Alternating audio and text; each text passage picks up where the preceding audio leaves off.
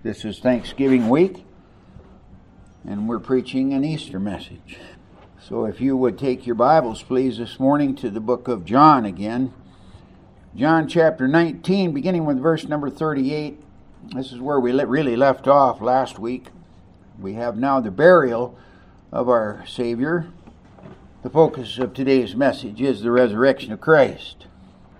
The crucified Christ was buried and three days later rose again from the grave. At Pentecost, Peter stated, This Jesus God raised up, and of that we are all witnesses.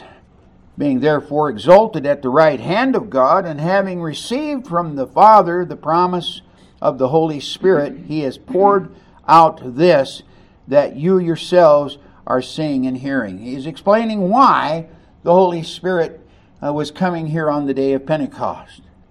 Jesus rose again, ascended to the right hand of the Father, and is seated at the right hand of the Father. This is Acts chapter 2, verses 32 and 33.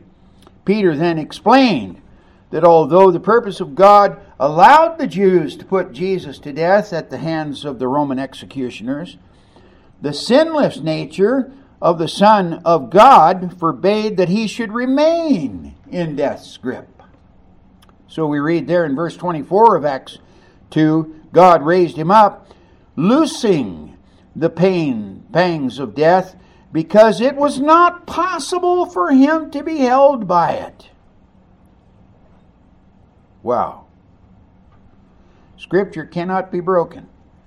For David had also prophesied there in Psalm 16, 9 and 10, which Peter quotes, My flesh also will dwell in hope, for you will not abandon my soul to, to Hades or the grave, or let your Holy One see corruption. That's why the spices were, were brought to uh, I'm 75 pounds worth. That's a lot of that's a lot of spice and they would put it underneath the body and on, on top of the body and in the clothes that were used to wrap the body, so that when the corruption took place, it would not be so offensive. They didn't have to worry about that with Jesus. it's very clear here your Holy One will not see corruption. So Jesus' cross work was the only way back to the Father. He had to die. We saw that this morning there at the table, Genesis 3:15. He had to die. Because that's the only way back to the Father. And by it, God then could remit the sins of his people. He poured his wrath out on Christ because Christ took our sins in his own body on the tree. And then Jesus suffered our penalty. God did not withhold the, his wrath. It was not let up one bit. It was not it was not reserved in, in, in any way, shape, or form, but poured out with him without uh, beyond measure. But the resurrection was also vitally necessary to our salvation. If Jesus Christ is not risen, Paul said here, if Christ uh, has not been raised, your faith is futile. And you're still in your sins. Because if Christ remained in the, in the grave, it would be an indication that God did not accept the sacrifice of Jesus. Think about that. All throughout Israel's history, there were sacrifices of animals made. Not one of those lambs slain ever came back to life. And that should have told the offerers, while God may be forgiving you now, you are not truly forgiven yet. But when the Lamb of God, the Passover Lamb, was slain for us, he came back to life. And that was God's way of saying, it's all good. I'm fully satisfied. So Paul continues, but in fact Christ has been raised from the dead, the first fruits of those who have fallen asleep. 1 Corinthians chapter 15 verses 17 and, and 20. Christ could not remain in the grave because he successfully conquered death, which is the wages of sin.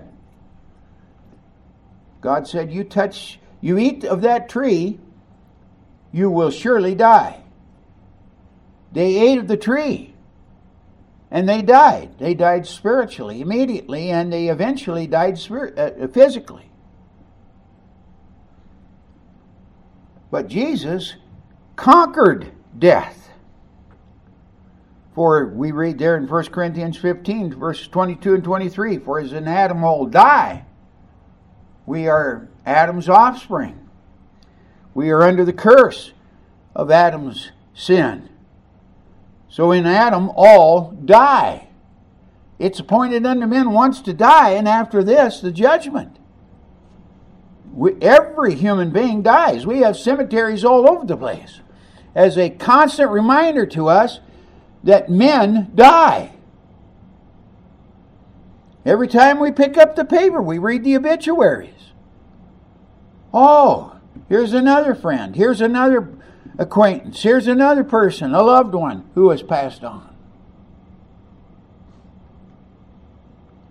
But Jesus rose from the grave. So we read there in Adam, in Adam all die, so also in Christ shall all be made alive, each in his own order. Christ the firstfruits, then at his coming, those who belong to Christ. That's our hope.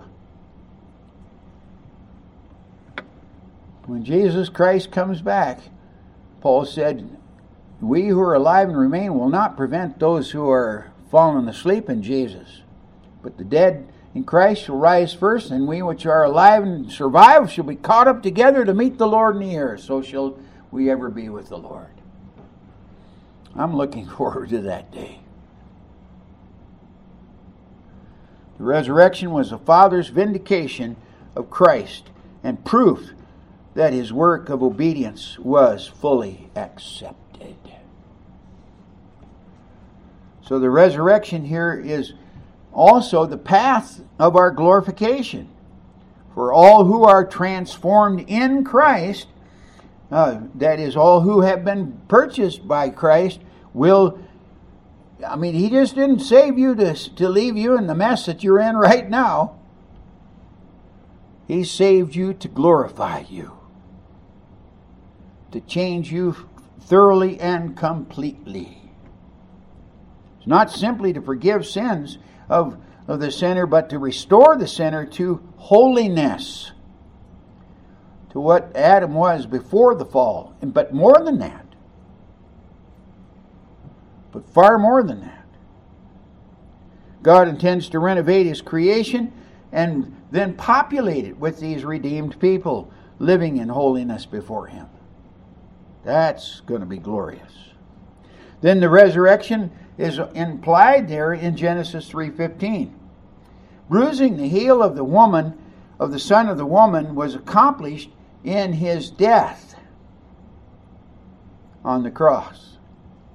It's implied there. It's not fully stated, but but uh, uh, you read it, and it, and if Adam and if Adam and Eve sinned, so that they incurred the penalty of death, the only way that they could be restored was if that penalty was satisfied and taken away. And that's implied there in the, in the serpent's bruising his heel. For truly his heel was bruised when he suffered on the cross. But in the process of bruising his heel, Satan's head would be crushed. And so we read there, death is swallowed up in victory.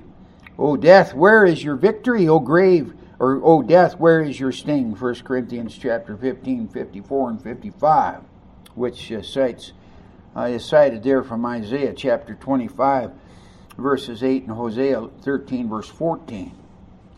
So when the scribes and the Pharisees demanded a sign of Jesus that the proof of his being the anticipated Messiah. There in Matthew chapter 13, 38, Jesus said, There's no there will be no sign given it but the sign of Jonah the prophet. And we say, well, yeah, but Jesus did all these other things. He had miracle after miracle, sign after sign, all around him. But wait a minute, we're talking now an official. They were asking for an official sign. They couldn't. They couldn't ignore the fact that he was performing all these other miracles, but they wanted an official sign. And Jesus said, You're only going to get one official sign, and that's the sign of Jonah the prophet who was three days and three nights in the fish's belly, so must the Son of Man be three days and three nights in the heart of the earth. Jonah didn't die, but Jesus did. And, and Jesus introduced that by saying, an, an evil and an adulterous generation seeks for a sign but no sign will be given it except the sign of the prophet Jonah. There in uh, uh in Matthew uh, twenty, uh, Matthew twelve, verses thirty nine and forty. So now the res- the resurrection was also prefigured in the Old Testament by the deliverance of, of Isaac from Mount Moriah. Remember, God told him, You go up on the mountain and you're going to sacrifice your son. And he laid the wood on his shoulder, which Isaiah, uh, which, excuse me, Isaac carried up to Mount Moriah. And then he made, prepared the altar, laid out the wood. Isaac submitted himself to it and laid upon the wood, and, Abraham was ready to take the knife and kill his son when the angel stopped him. And even uh, Abraham understood. He said, God will provide himself a sacrifice. And so over here in the thicket was a ram caught by the horns, which was offered in Isaac's place. Again, the typology of Christ, the Lamb of God being offered up in the place of Isaac. And then what, what then what happened? Abraham and Isaac walked together back off of Mount Moriah, which was a type of the resurrection, and that's proven there in, in Hebrews 11, verse 19. He, referring to Abraham, considered that God was able even to raise him from the dead, from which, figuratively speaking, he did receive him back. When the two walked off Mount Moriah together. And then the New Testament makes the resurrection its central theme and essential element of the gospel. If you do not believe in the resurrection of, of Christ, you cannot be saved. There is no way for you to be a born again person if you do not believe that Jesus was physically raised from the dead.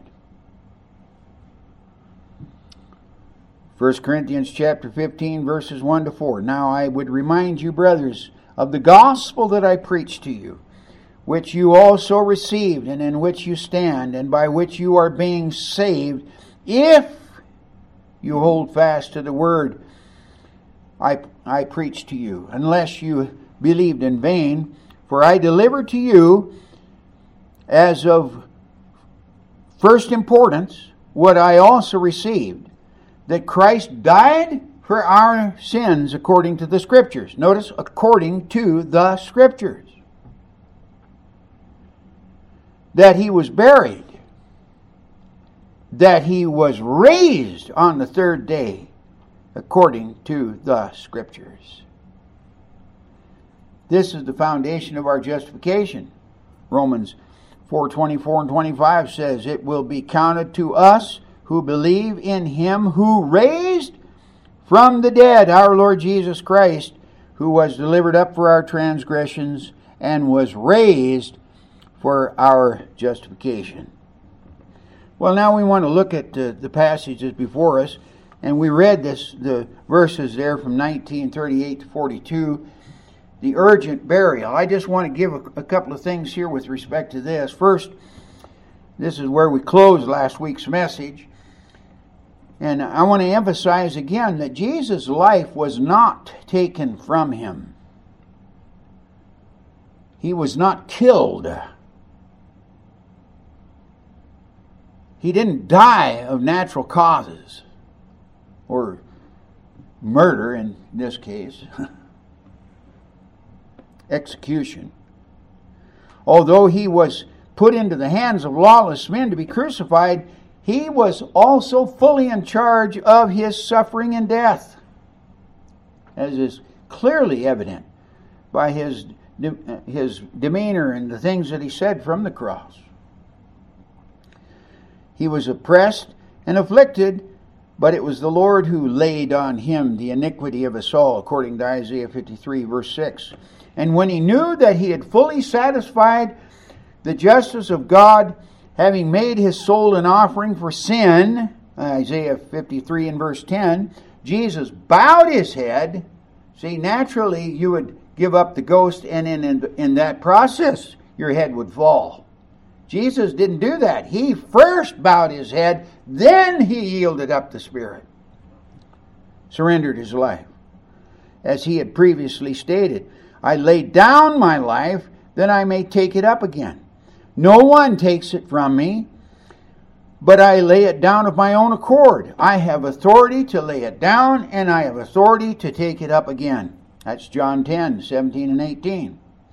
Isaiah also had prophesied, They made his grave with the wicked and with a rich man in his death, although he had done no violence, and there was no deceit in his mouth. That's Isaiah 53 9. So now John is going to explain how this prophecy is fulfilled. We're informed here that Joseph of Arimathea asked Pilate for the body of Christ. He's here referred to as a secret disciple for fear of the Jews. But now, this fear is gone. Isn't that amazing? God can take away your. You say, I'm afraid to witness Jesus Christ. Trust the Lord. He can take that fear away from you, as He did here with Joseph. He goes boldly to Pilate now and ask for the body of Christ. Now, this is what's interesting about this is that uh, normally bodies of uh, crucified criminals were handed back to the families of those criminals to be buried in their own family plots. Jesus was not executed as a criminal. He was a an insurrectionist. He was an enemy of the state. The rules of the Roman government was enemies of the state were not given proper burial. They could not be put in a tomb. They had to be taken outside the city and re- literally thrown into a common grave, a dump, if you please, for sacrilege, for further sacrilege. But here again, you see the great eh, the power of God in this, in that Pilate willingly released the body of Jesus to a man that was not even member of his family, in spite of the fact that he had been crucified as an insurrectionist. You wonder what was in Pilate's mind. We're not told, but I, I, I suppose that he did it as kind of a final snub against the Jewish authorities. He was a he was a good judge, and he knew that Jesus had not committed anything worthy of uh, crucifixion. He was not an insurrectionist. Yes, he was a king, but he was no threat to the Roman Empire, as Jesus assured him. So this is it's it, it to me it's amazing how God works in men. And so this cowardly disciple Joseph suddenly takes courage and acts with decisive boldness to approach Pilate to request and then take away the body of Jesus. But he's not alone, for he's joined by another member of the Sanhedrin, Nicodemus. We, he was introduced to us back in chapter 3 and told, You're not even going to see the kingdom of God unless you're born again. And Nicodemus didn't understand that at that time, but I think he eventually came to understand what it was all about.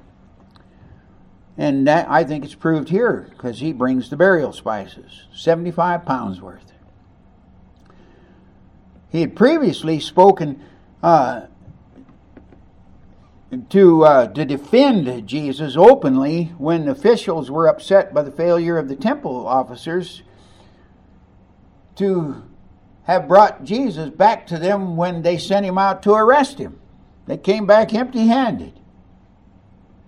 And they said, why, why, why didn't you bring him? And they said, Nobody has spoken like this man. They sneered. The Pharisees sneered back, says, Have you also been deceived? We haven't been deceived. oh, yes, you have. You fellows are in the in the grips of deception. But uh, at that point, Nicodemus interjected. He says, Does our law judge a man without first giving him a hearing and learning what he does? You know, I think God was awakening in Nicodemus the truth of Jesus Christ, and he's seeing it on display here. But he also received a contemptuous response. Are you from Galilee also? Search and see. No prophet ever arises from Galilee. Well, they didn't obviously understand that Jesus didn't come from Galilee. He came from Bethlehem of Judea, as prophesied by Micah 5 5. No, the gracious God moved these men to step out of the darkness of fear and to emerge into the light of faith and obedience. Has Christ moved you to faithful obedience to his will? See, this is the point of this section of John. It's it really isn't so much to describe the resurrection of Jesus Christ as it is to see the effect of that resurrection on individuals that are associated with it. So, John also then gives details about Christ's burial, which are unique to his gospel. Isaiah has the servant of Yahweh interned, as we read earlier, in a rich man's grave. I believe that belonged to Joseph of Arimathea, although we're not told but there is a, an apocryphal Gospel of Peter that does tell us that Joseph of Arimathea owned the garden and the tomb that was in the garden. So here's a new tomb, brand new tomb. It can't be a family tomb in which other people are laid either. He has to be all by himself. And John notes here that Joseph was a rich man, but uh, now, and, and here's another, I think, interesting aspect of it. It's nearing sundown. And this is important because Passover, the Passover Sabbath was to begin at sundown that evening. They could not, the, the Jews made it clear to Pilate, these men can't remain on the cross. That would be a sacrilege to our holy days. So they were they were sent then sent the the uh, soldiers there to break the legs of the of those who were s- still alive, so that they would die before sundown. But Jesus was already dead. So now they've got to get Jesus buried before sundown as well. The other two were probably thrown over in, into that uh, common grave just outside the city, in the in the valley of Hinnom, where Jesus gets the the term Gehenna, where their fire is not quenched, and the worm dies not, and the fire is not quenched. the dump, as if you please. So the nearness of the tomb here was, also important, as was the fact that no one was ever laid there. An issue that the Jews would never have buried a crucified man in an occupied grave. More importantly, when the resurrection morning came, the tomb was empty. Nobody in it. That brings us then to the first day of the week. That the resurrection is vital to the gospel. Truth is proven by the allegations of discrepancies unbelievers try to inject into the account. Of all of the supposed conflicts in the scripture, the resurrection of Jesus is foremost. They throw out all kinds of things that, that Matthew doesn't agree with Luke, and Luke doesn't agree with Matthew, and, Ma- and neither Matthew or Luke or Mark agree with John, that there's all kinds of confusion. There's not. There is none. None at all. The problem here is, although a fully satisfying expl- explanation evades the reader, we, we, we, we, we think we can sort it out, but we don't really know for sure. But that's not the important thing. Our lack of understanding here is the issue, and it's not the veracity of the Word of God. It's only our failure to understand it. For the sake of understanding, just a word of explanation then I'm going to offer here. And in the final analysis, one must trust the overwhelming evidence substantially set forth in the Scriptures as their claim to be the very Word of God. So John's account begins with Mary, Mary Magdalene. Here's what's what's interesting about this is that uh, we don't really understand how Jewish writers write either because oftentimes Jewish writers use one individual to cover for several individuals who are involved. So it appears from reading John that Mary Magdalene came by herself. Where when but when we read Matthew and Luke, we read that there were other women who also came with her. But the fact that John doesn't name them doesn't mean that John's wrong, and he does not state that she came alone. One of the things that's that's argued is that she left to, uh, to her home to go to the tomb while it was still dark. Whereas you read Matthew, when it was dawn, they came to the tomb. Well, what's what's the problem there? Nothing. Because she left her home, it was dark. When she got to the tomb, it was light. I mean, uh, that's obvious. And the fact that there were other women, and the fact uh, uh, Matthew, tell, uh, Matthew tells us that there, the other Mary, there was another Mary that came along. And Mark identifies that other Mary as the mother of James and Salome, as does Luke or, or Matthew does later in the, in the passage. Their mission then was to bring spices to the, to the grave. And when they arrived, they found the stone rolled away and the grave empty. So, according to Matthew's account, then they, they, they, they looked into the tomb and saw the, the angels who announced that the Savior was written. Luke adds Joanna and, the, and other women to the party. So, but where's the contradiction? Here's what I believe the women left their homes in the dark, arrived at the grave at dawn. Jo- John chose to ignore the angels completely, not deny them. And here's what I think happened Mary Magdalene came to the grave, saw that the, the stone was rolled away, and immediately assumed that Jesus was not in it and turned immediately and ran back to the house to find Peter and John.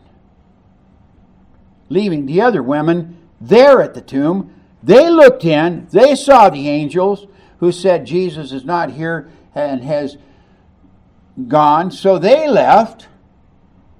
And in the in the meantime, Mary Magdalene came back.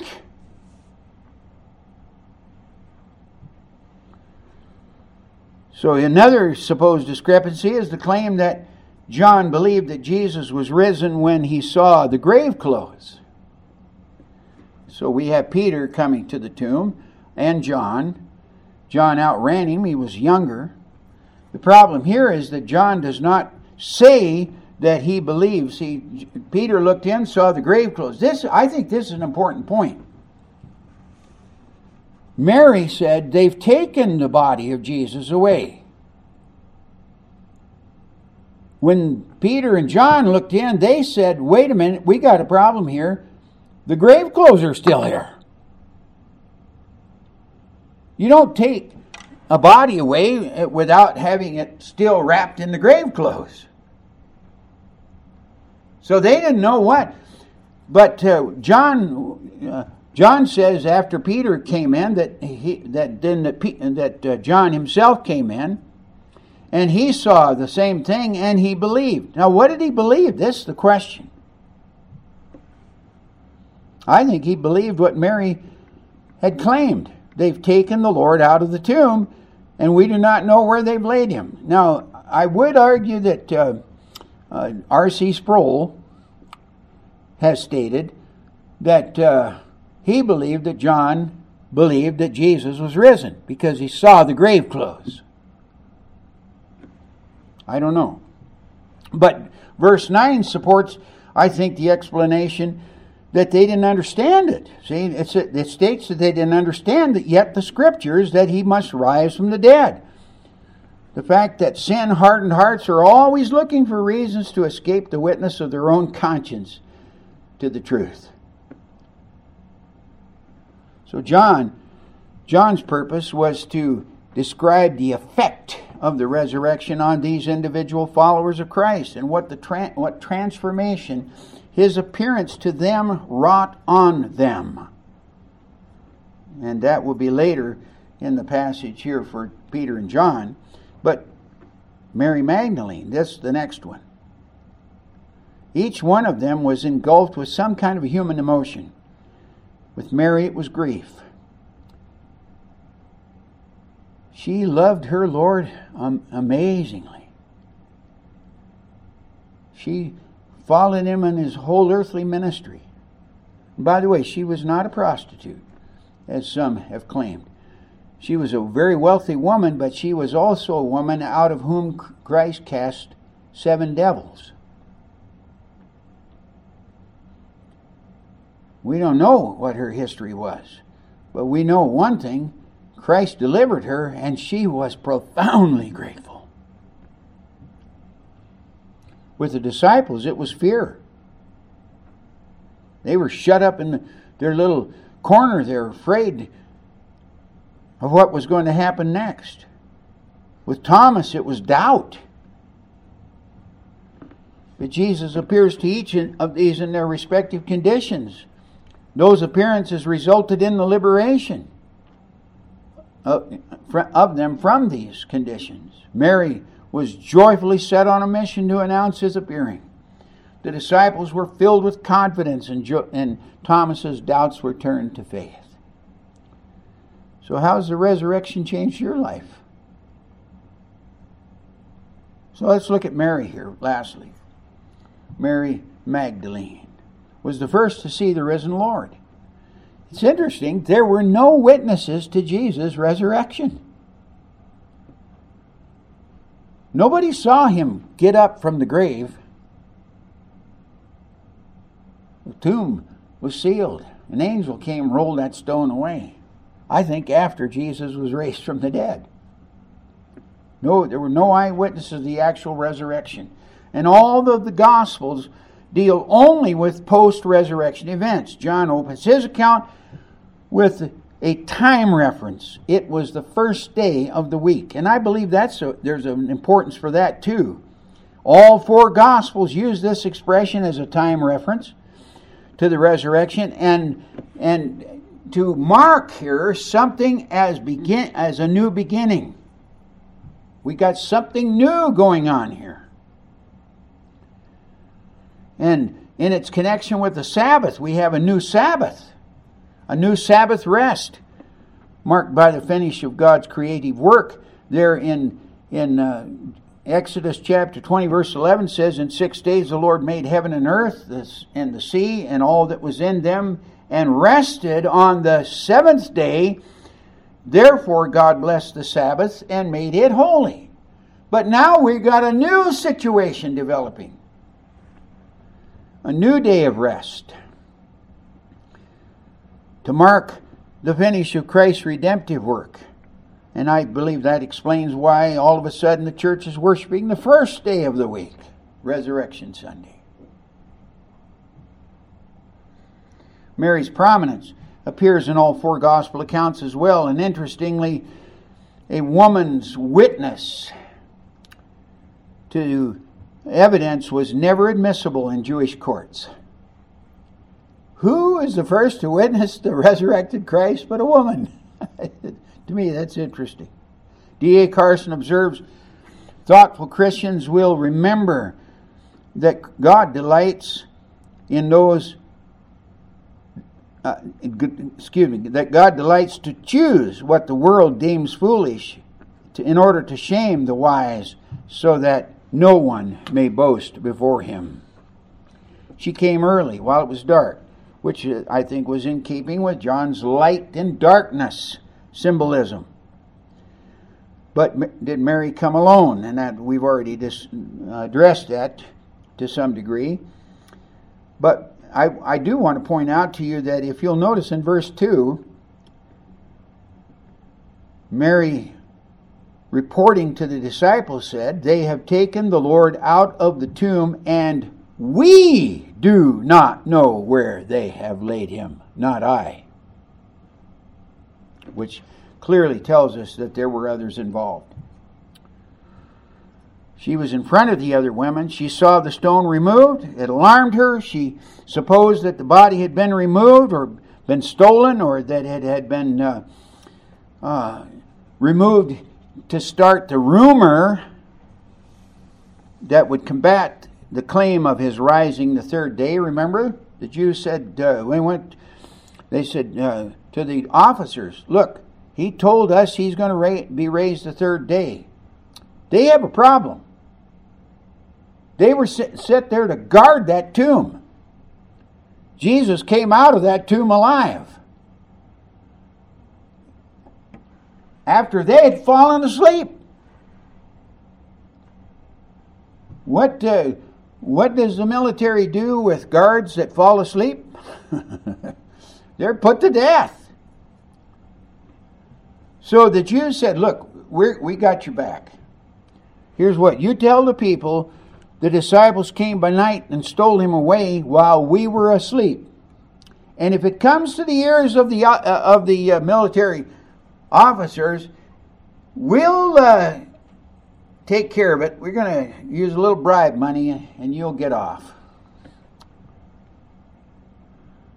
And then we read here of that, uh, this Matthew 28, 13 to 15. And it says, and, and it closes by saying, and this story has been spread among the Jews to this very day. His disciples came, took him away, he didn't really uh, rise from the dead. So the revelation of the, of the of the empty tomb then prompted her to immediately return and seek out the disciples. Thus, she missed witnessing the angels, which the other women witnessed. She also came back to the tomb after the other women left and returned. And then, upon hearing Mary's news, Peter and John ran to the tomb, and upon entering the tomb, they confirmed the concern of Mary the body was gone. However, they also observed the grave clothes were still in place where Christ had lain, but the face cloth folded in by itself in another place. And here's what uh, to me is an interesting thing John uses four different Greek words that are translated to see. In this very passage. One term means to discern something in view. Mary saw the tomb was empty. She, she looked at it and saw something and discerned that it was empty. One term simply means to inspect something. So John here has the linen clothes, talks about the linen clothes. They saw the linen clothes lying. They're inspecting. Ah, yeah, linen clothes. And then the, the head cloth folded and laying in another place. Then one term means to perceive something. John saw and concluded that Mary's report was correct. So the two men filled in the legal requirement to serve as eyewitnesses to the scene. Isn't that interesting? In the mouth of two witnesses, males. See, Mary's testimony is not acceptable, but John's and Peter's are. So again, what did Mary believe? Well, eh, or John believe? I believed he believed Mary's account. A.W. Pink sees the moral significance in that no one can be saved or or see the risen Lord simply by stooping down and looking into a sepulchre. Self examination and introspection do not bring faith and victorious living. Only grace does. Nothing is mentioned about communicating with Mary as they, excite, as they exited the tomb. They just went home and left Mary alone to grieve. So, what happened to Mary then? Outside the tomb, she stooped to look in and saw two angels. She didn't. She didn't even recognize they were angels. She thought they were somebody in that tomb, and she, so she said, "Where?" They said, "Ask her where. Why are you weeping?" And she replied to them, "They've taken away the, my Lord, and I do not know where they have laid him." At that point, she turns and sees Jesus, but Jesus, she didn't recognize him either. And why? I think this was due to, to his resurrected ability to conceal himself. He can go through walls without opening doors. the resurrected Christ is an amazing thing. And remember the on the road to Emmaus, the two disciples, Jesus joined with them, and they didn't recognize him either until he broke bread and opened their eyes. Well, the same thing is happening here at the tomb with Mary. He turns, she turns and sees him there, and she supposed he was the gardener. Remember, it's a garden. And he asked her the same question Woman, why are you weeping? Whom are you seeking? And she asked him where he had taken the body so that she might recover it. And I think this request affirms that she was a woman of both wealth and influence. So then Jesus fully reveals herself to Mary by calling her name Mary. Mary. The Good Shepherd calls his own sheep by name. And they follow him, for they know his voice. John 10 3 and 4. When she heard her name and understood that it was Jesus, ecstasy of joy overwhelmed her, and she fell at his feet, and I believe clutched his, his, his ankles very tightly. And Jesus responds, Don't cling to me. I have not yet ascended to the Father, but go to my brothers. Notice, go to my brothers, not to the disciples, to my brothers. And tell them, I am ascending to my Father and your Father, and to my God and your God. What news? See, I, didn't, I don't think Jesus had yet presented himself before the mercy seat in heaven to complete his, his sacrificial work, to sprinkle the blood, so to speak, on the mercy seat. In addition, he had he had a mission for her. Mary, go and tell my brothers, I'm alive. I'm alive. What do we learn? The core of New Testament hope is the resurrection of Christ. 1 Peter chapter 1 verse 3 says, Blessed be the God and Father of our Lord Jesus Christ. According to his great mercy, he has caused us to be born again to a living hope. How? Through the resurrection of Jesus Christ from the dead. Philippians 3 10 and 11. Paul regarded all things as lost, he says, so that I may know him in the power of his resurrection and may share in his sufferings, become like him in his death, that by any means I may attain a resurrection from the dead. And in Romans 1 4, he, Paul wrote about Jesus that, that he was declared to be the Son of God in power according to the Spirit of holiness by his resurrection from the dead. So, encounter with the living Christ has a dramatic effect that radically changes one's life. If you're going to be saved, you're going to have this encounter with Jesus. It may not be something that you uh, that's particularly explosive. It's not going to be visions and dreams. It's but it will be a real working of the living resurrected Christ in your heart, making you one of his. Faith is not self-generated but God brought through the understanding of scripture.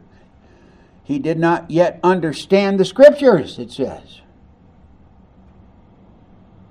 But if you're going to be born again uh, of the Spirit of God, if the Spirit of God must open your eyes to understand it.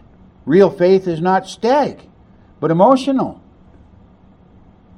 But beware of emotion that's not faith generated, and then secondly, beware of a faith that is not expressed in joy filled love for Christ. Got the two extremes. Some of them think that their emotion is the issue, and then we have others that say, oh, no, I, I don't have any emotion at all, but I just believe.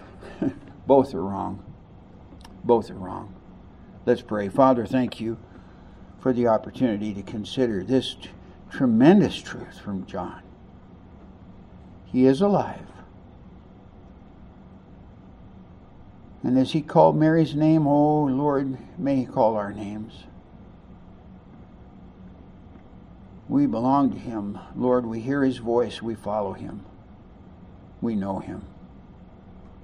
And I pray that if there's one here in this audience that does not know Him, that you will bring that one to yourself even now. Oh, that we may be like Mary and fall at His feet in adoration and worship, and then immediately to respond in obedience to go and spread the news. We'll praise you and thank you for it in Jesus' name.